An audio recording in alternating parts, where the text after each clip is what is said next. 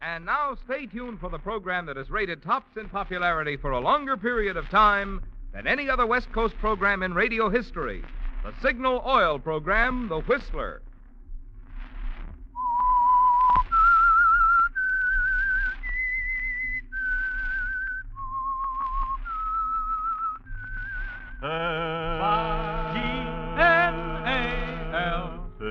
Signal. Signal gasoline.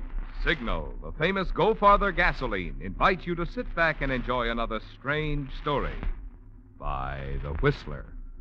For extra driving pleasure, the signal to look for is the yellow and black circle sign that identifies signal service stations from Canada to Mexico.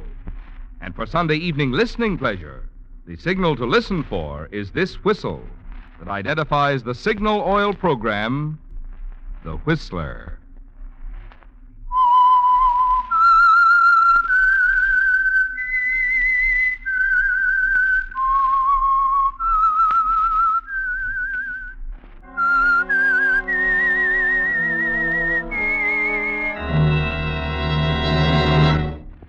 I am the Whistler, and I know many things, for I walk by night.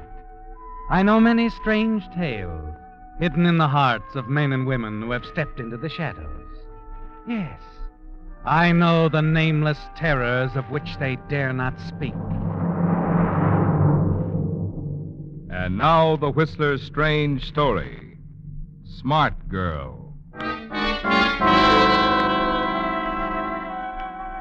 She looked beautiful standing there by the window. Part of it was because she knew how to look beautiful, and more important, when to look beautiful. For the tired businessman, Ruth Walker was like a tonic, a refreshing vision of loveliness. And at this particular late hour, Charles Harrison was particularly tired, particularly susceptible. He smiled over at her, just as he had on many occasions before, and Ruth smiled back, just right. The relationship of employer and secretary always changed in that moment. Here at her apartment, Charles' mind left the pressing urgencies in business back at the Club Formosa, left the gaming tables, the crowd, and everything but Ruth. Did you drink, Charles? Thanks, Ruth. I love being here with you. You're wonderful. You know, if you keep saying that, you might convince me. Then I'd be unbearable, darling. Oh, no, not you. Charles? Mm-hmm. You know what day this is? Should I? No, men never do. Women shouldn't expect them to. How's your drink? Perfect. All right, Ruth. What day is it? A year ago today, I walked into the Club Formosa, asked for a job. There wasn't one open until I walked in, saw, and then there was. A year. Right to the day? Right to the day, Charles. Yes. Salute. Charles. Yes? It's been wonderful. Only one thing missing. For me, anyway. Oh? Not having you always, darling. 24 hours of the day, 365... Ruth. I thought we agreed long ago not to discuss that. I'm sorry, it's just... Let's not spoil anything, Ruth. There's no chains holding either of us. Only that I love you. All right. But you know I can't do anything about that. It's been agreed that if you should meet someone, some young man... I don't want to, ever. It still doesn't alter the simple fact that I'm married. That half of the Club Formosa belongs to my wife. If you want to go on status quo... we go on. If not, Ruth... I'm sorry, Charles. Of course, I shouldn't have said anything. I wish you hadn't, Ruth. I really do.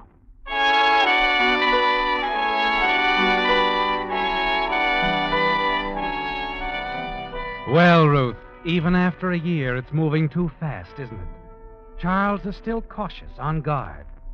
You're not even sure that you haven't spoiled your original plan. You're still wondering about it after Charles is gone when...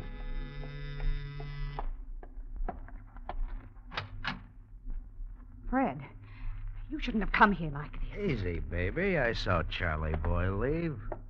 Close the door. I want to have a talk with you. It's late. No. It's early. Early in the morning. Just relax. Ah, comfortable chair. Only Charlie boy's been sitting in it too long. What do you mean by that? When do we go to work on him? What's holding things up? I'm getting sick and tired of waiting around. You're always in a rush. Yeah, and you're always taking too much time. Look, you got enough on the guy. When do I drop around and threaten to tell his wife? I'll tell you when. You told me that 6 months ago. Say, you wouldn't have something else on your mind, would you? Like what? Like deciding you'd make a better deal for yourself by marrying Charlie Boy and cutting me out of the deal? That's ridiculous. I don't think so. You had plenty of time to work on it. Well, I'm warning you, sweetheart. Don't try it. I could really jam things up for you. Tell Charlie Boy a lot about little Ruthie. Fred, you don't really think that I double-crossed... Just see that you don't. I'm not stepping out. Not now. I need dough, and I need it quick. You don't move pretty soon, Charlie's going to learn a lot. All right, but you'll have to wait until I figure the best way to handle it. I'm as anxious for some real money as you are. Then make it snappy, or I'll have a little talk with Harrison. Now, how about a drink, huh? Sure, Fred. Sure. You leave Fred. Go into the kitchen for some ice. It's more of an excuse than anything else, isn't it, Ruth? Because Fred came so close to the truth in thinking you might try to take the easier way with Charles. Marriage. The way to get everything you wanted. Fred is going to be difficult to manage from now on, isn't he? He could ruin everything between you and Charles. Somehow you've got to stall him. Get some money for him. The sooner, the better. Then suddenly a thought occurs to me. The more you think about it, the more certain you are that it's an excellent idea. You hurry back into the living room. Here's your drink. Thanks, honey. Fred. Yeah? I've been thinking. You want money and I want money. Mm-hmm. I know how we can get plenty in a week. I keep talking. I don't like the blackmail idea. Charles might not go for it either. It's too dangerous for both of us. You, got a better idea? Much better. A holdup. Oh, you're nuts. Besides, I'm not interested in chicken feed. Does 20,000 sound like chicken feed? What? 20,000? Mm-hmm. Listen, Fred, I'm the only one who knows this. But every Friday night, Charles brings the proceeds of the club home with him. It's usually around $20,000. He banks it on Saturday morning. What are you trying to pull? Do you expect me to believe he's that big a chump? He's not as big a chump as you think. See, he figures everybody would think the same way you do. Nobody would ever get the idea he'd be carrying all that money around with him when there's a perfectly good safe at the club. Yeah, he's not so dumb at that. Well, tell me more, baby. When he gets home, he always drives his car into the garage under the apartment house. It's usually after 1 a.m. Uh-huh. The garage attendant's gone by then. Uh-huh. Look, how about sweetening my drink up, huh? All right. Hey, honey, you got any cigarettes? In the desk drawer. Help yourself. Oh, thanks. Does, he always carry as much as you said? Mm-hmm. More or less. Yeah, I like that. I like that fine. Here you are, Fred. Ah, thanks. Ah, that's better. Well, what do you say? Well, it's dangerous, Ruth, but it's worth a try. How about, next Friday night, huh? Next Friday night's perfect. The sooner the better. We split 50-50? 50-50. But no rough stuff. He doesn't carry a gun. Don't worry. I'll handle him. Just leave everything to little old Freddy.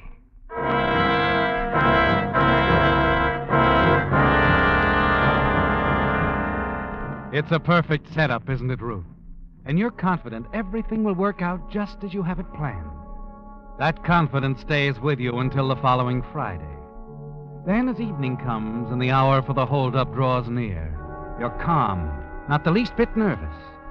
Fred knows exactly what he's to do, and so do you, don't you, Ruth?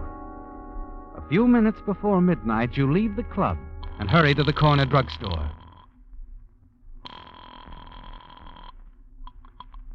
Fourth Precinct Station, Sergeant Gray. I can't give you my name, and there's no use trying to trace this because it's a public phone. What's on your mind, lady? A robbery. It's going to happen tonight, in a few hours. Someone is going to try to hold up Charles Harrison in his garage at the Parkview apartments.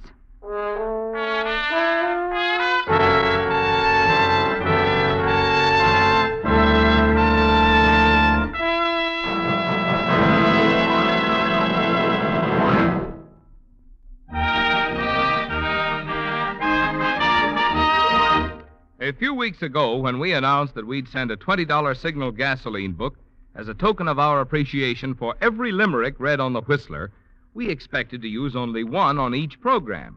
But some of you Whistler fans have been thinking up such good limericks that we felt you'd all get a kick out of hearing them. So tonight, Signal has asked me to skip the regular commercial and instead read two limericks. The first $20 Signal gasoline book is being sent to Mrs. Mary Cotts of Portland, Oregon, for this limerick.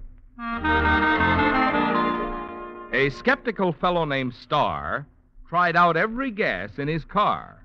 On business or pleasure, his mileage he'd measure and found Signal better by far. Signal, Signal, Signal gasoline. Your car will go far, will go farther gasoline. Tonight's second $20 Signal gasoline book goes to Eldon L. Collins of Santa Barbara, California, for this limerick. Said a thrifty young driver named Martin, I buy Signal gas in a carton. It doesn't take much, for its mileage is such that a savings account I am startin'. Signal, Signal, Signal gasoline. Your car will go far, will go farther gasoline. Well, that's all we have time for tonight, friends. But our thanks to all of you who sent in limericks. Listen for more Lucky Limericks next Sunday.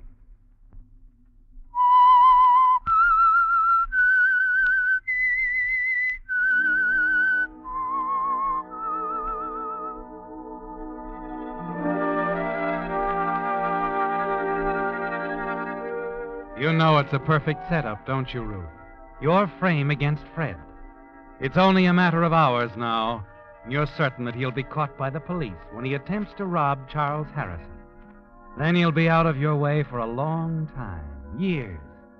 You can have all the time you need to win Charles over, make him see things your way.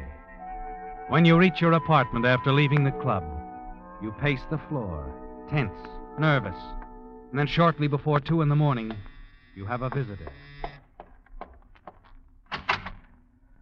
Fred. What's the matter, baby? You're looking at me like you didn't expect me back. Oh, no. It's just... Never mind that. Just get me a drink, a straight one. I need it bad. Fred, what is it? Something go wrong? Yeah, everything. And I didn't get the dough. What happened? Harrison got rough.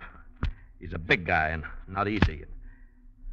Well, he's dead. Dead? I told you... Skip it. Who told him? That's what's bothering me. I don't know what you mean. He acted like he knew, that's all. Like he'd been tipped. He had a gun on him. But I don't see how... All right, so you don't see how. It's just good enough for now. Fred, no one saw you. You got away from the apartment. It didn't happen at the apartment. I changed my mind. I was hiding in back of Harrison's car when he drove away from the club. Look, are you going to get me that drink? All right, Fred. As you leave to get his drink, you begin to add it up in your mind. The police must have tipped off Charles, instructed him to drive into the garage as usual, not to take the money, but to carry a gun. You hope that Fred doesn't read the fear in your eyes as you return from the kitchen. You find him standing by your desk, looking at your tiny pearl-handled revolver. There's a strange look on his face. What's the matter, Fred? Matter? Nothing. I was just looking at this gun of yours, baby. Why? Charles pulled a gun on me tonight. Looked a lot like this one. Noticed it in this desk drawer the other night when I got those cigarettes. I was just checking to make sure it was still there. You didn't think that? Yeah, that's what I was thinking. It's a good thing for you I was wrong. Just forget it. Forget it? The way you handled it, there's a murder charge now. No, we missed this time, that's so... Hey, wait a minute. That's coming this way. Got your nerves. You're imagining things. No, I'm not. I've got to get out of here. But I'll be back. If I were you, Fred, I'd get out of town. Fast. Yeah? Well, maybe you're right, Ruth. We'll see. The moment he's gone, you rush to the window. Look down into the street. See a police car pull up in front of your apartment house. But it's just routine, isn't it? And you've got to face them. React the way they expect you to. You wait. Finally, the dreaded moment arrives. Miss Walker? Yes? Lieutenant Lewis, homicide. May I come in? Well, yes, of course. Sorry to disturb you at this hour, Miss Walker, but... What's wrong, Lieutenant? I'm afraid I have some bad news for you. It's about your boss. Mr. Harrison? Yes. There was an attempted holdup. He was killed. Oh, here. Let her sit down, Miss Walker. You sink down into the chair and cover your face with your hands. You play your part well. The grief-stricken secretary, shocked by the news of the tragedy. You answer every question in a straightforward manner. Finally, the officer is finished, satisfied that you're in the clear. Well, I guess that's all for now, Miss Walker. I may drop around again in a day or so. Depends on how we make out. Just routine, you understand. Yes, of course. Good night, Lieutenant.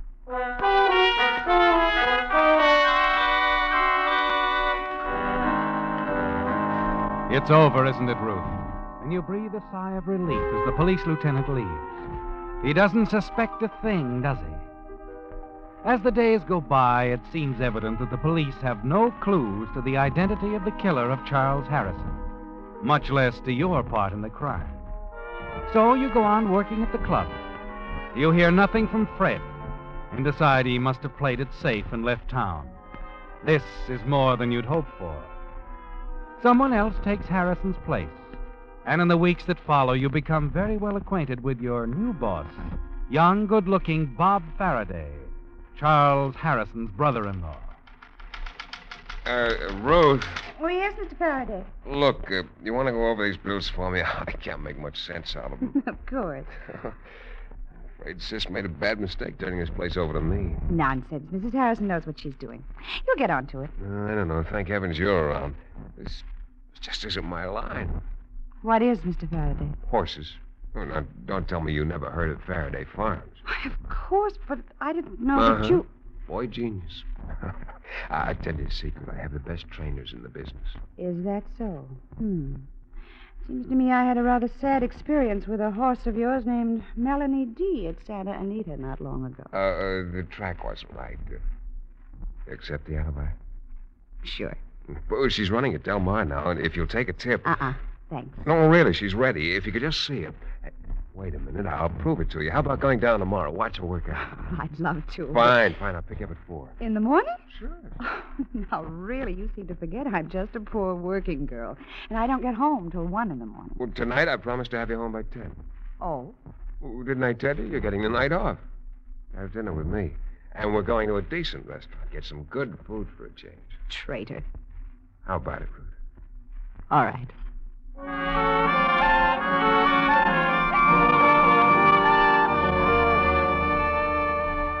You're rather pleased with the way things have turned out, aren't you, Ruth?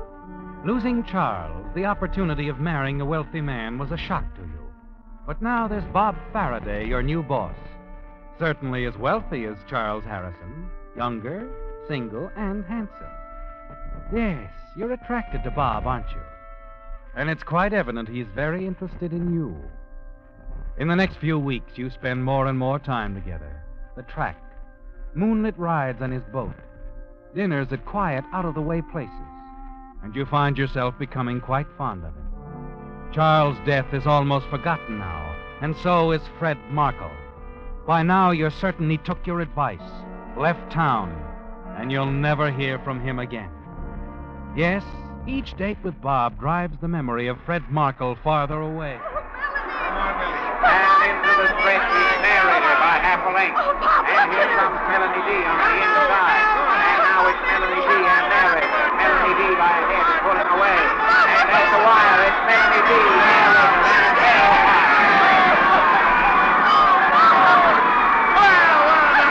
how do you like my baby now, Ruth? Oh, darling, I take back every nasty thing I ever said about Melanie D. She's wonderful. All is forgiven? With all that money I had on her to win, what else?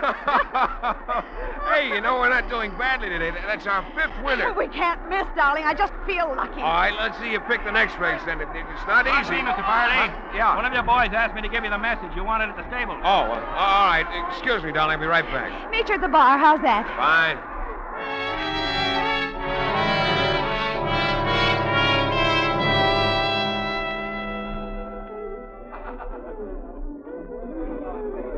This seat taken, miss? Why, yes, it... Fred. I've been watching you. You won a lot today. I'm going to need some dough, baby. Get out of here. Leave me alone. $5,000 ought to do for a starter. Where can I get that kind of money? Are you crazy? Bobby Boy is pretty well heeled. Don't you ask him? What? Oh, Fred, I can't do that. Oh, sure you could. Sure you could. Tell him it's for a sick relative, huh? You're out of your mind. I won't do it. Look, I've been doing some thinking, baby. So we're both on a hook. Okay, I can make trouble for you, and I will. You could make trouble for me, but you won't. I'm willing to gamble on that. Fred, listen. Figure it out for yourself. You turn me in and you lose everything. On the other hand, you play ball with Freddie and you stand to become Mrs. Bob Faraday. That's what you want, isn't it? So you can blackmail me for the rest of my life. Well, it's better than working for a living. Suppose I drop around to your apartment tomorrow night, say around 11. You'll have the dough. Well, I'll be waiting. And here comes Bobby Boy on the inside. All right, I'll try, but please go now, Fred. Right. I'll see you around 11 tomorrow night. Oh, there you are, Ruth. Oh, well, that didn't take long, darling. No, it's nothing important, really. One of my trainers, Sam Perry, got a little excited over the way Fairhead Boy was acting up. Oh? Nothing wrong with him at all, but thinking about Fred. Like an old woman when you're trapped, aren't you? You haven't the courage to go to the police, and Fred knows it. He'll keep coming back again and again for more money. And you're certain that Bob Faraday will find out sooner or later. You don't want that to happen, do you? Bob means everything to you. And you're going to hold on to him at all costs. Now you've got to think, Ruth. Find some way to get rid of Fred. I'll tell you, see, Dave, Dave's usually pretty good with his tips. This one looks mighty good. I've got just the answer, Ruth. Homicide. What? Homicide. The horse we're going to bet on in the next race. Homicide. It's a sure thing, darling. You can't miss. That's it, isn't it, Ruth? Homicide. You're certain it's the answer to everything. The one way you can get rid of Fred Markle for good. You know he's the only link between you and the murder of Charles Harrison. The only threat to your future happiness with Bob. The next night, back at the club, you plead a headache, leave early, hurry back to your apartment. And then a few minutes after 11... Wow, smart girl. You're home. Come in. Thank you. You came up the back way? Haven't I always? Don't worry, honey. I wouldn't want to make Bobby Boy jealous. You know me. I wouldn't want to ruin things between you. As long as you play ball. That's very kind of you, Fred. Got the dough? Yes.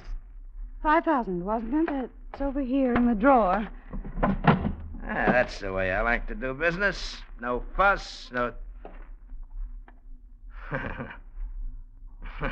What's the idea? That gun's liable to go off. It will, Fred.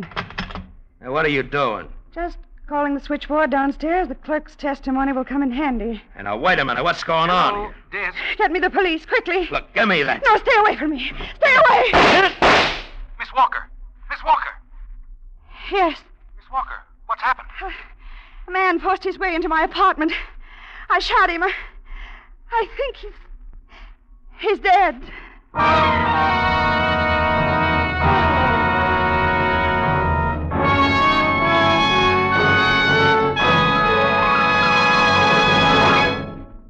You know, I was thinking the other day, if automobile engines were made of glass, a lot more drivers would switch to Signal Premium Compounded Motor Oil. Because through the glass, you would see how the scientific compounds in this improved type Signal Oil help to keep wear down and performance up. In the cylinder head, for instance, where temperatures rise to around 3,000 degrees, you would see how one of those compounds makes Signal Premium stand up under heat, keeps it from breaking down and forming harmful gum or varnish. Around the piston rings, you would see how another compound in Signal Premium actually removes carbon. And down in the bearings, you would see how still another compound prevents corrosion. Yes, if automobile engines were made of glass, you'd see the many things that Signal Premium does for your motor, besides just lubricate. In short, you'd see why, if you want to keep that like-new performance in your motor longer, you should get your next oil change at a Signal station. Get it changed to Signal Premium Compounded Motor Oil.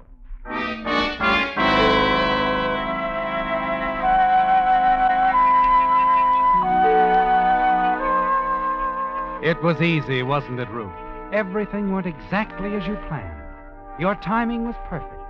Phoning the desk clerk at just the right moment. He overheard the brief struggle in your apartment, your frantic plea for the police, and then the shots. Now Fred Markle is dead, and with the desk clerk's word to back you up, even Police Lieutenant Lewis believes you killed Fred in self-defense.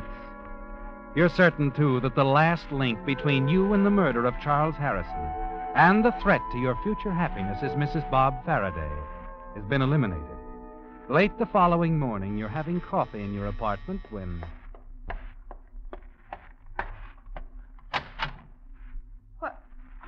Lieutenant. Morning, Miss Walker. May I come in? Yes, of course. I brought your gun back. My gun? I didn't even know you'd taken it. Whenever there's a fatal shooting, we always take the gun to ballistics. Routine, you know. I do have a permit for it, Lieutenant. Yes, I know. We checked that. You keep it in your possession at all times? When I don't have it with me, I keep it in the desk drawer there. What's this all about, Lieutenant? Miss Walker, you're going to have to come down to headquarters with me. Now. What for? Murder. Murder? But you said... Last night you said it was self-defense. I'm not talking about last night.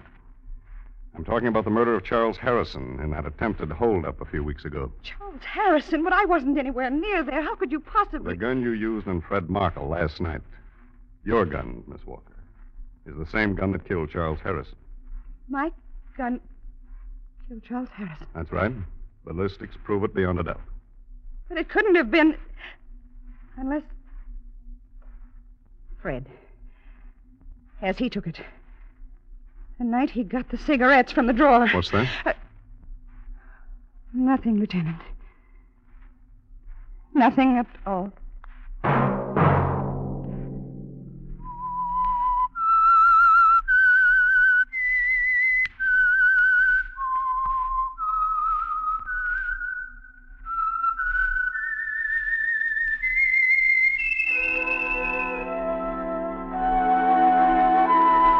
Let that whistle be your signal for the Signal Oil program, The Whistler, each Sunday night at this same time.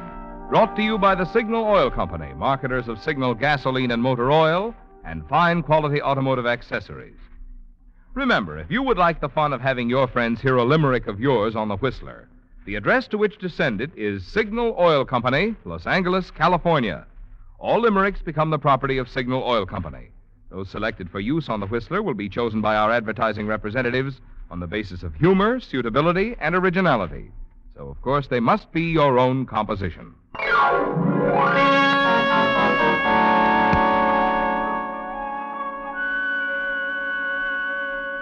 Featured in tonight's story were Mary Lansing, William Conrad, and Ira Grossell.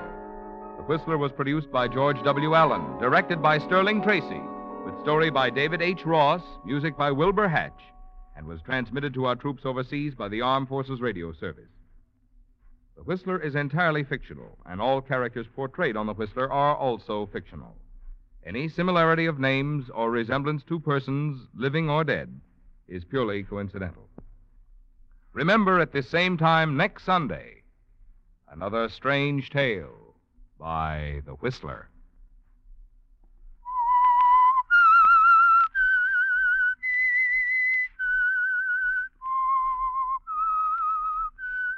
SIGNAL. Signal gasoline. Marvin Miller speaking. This is CBS, the Columbia Broadcasting System.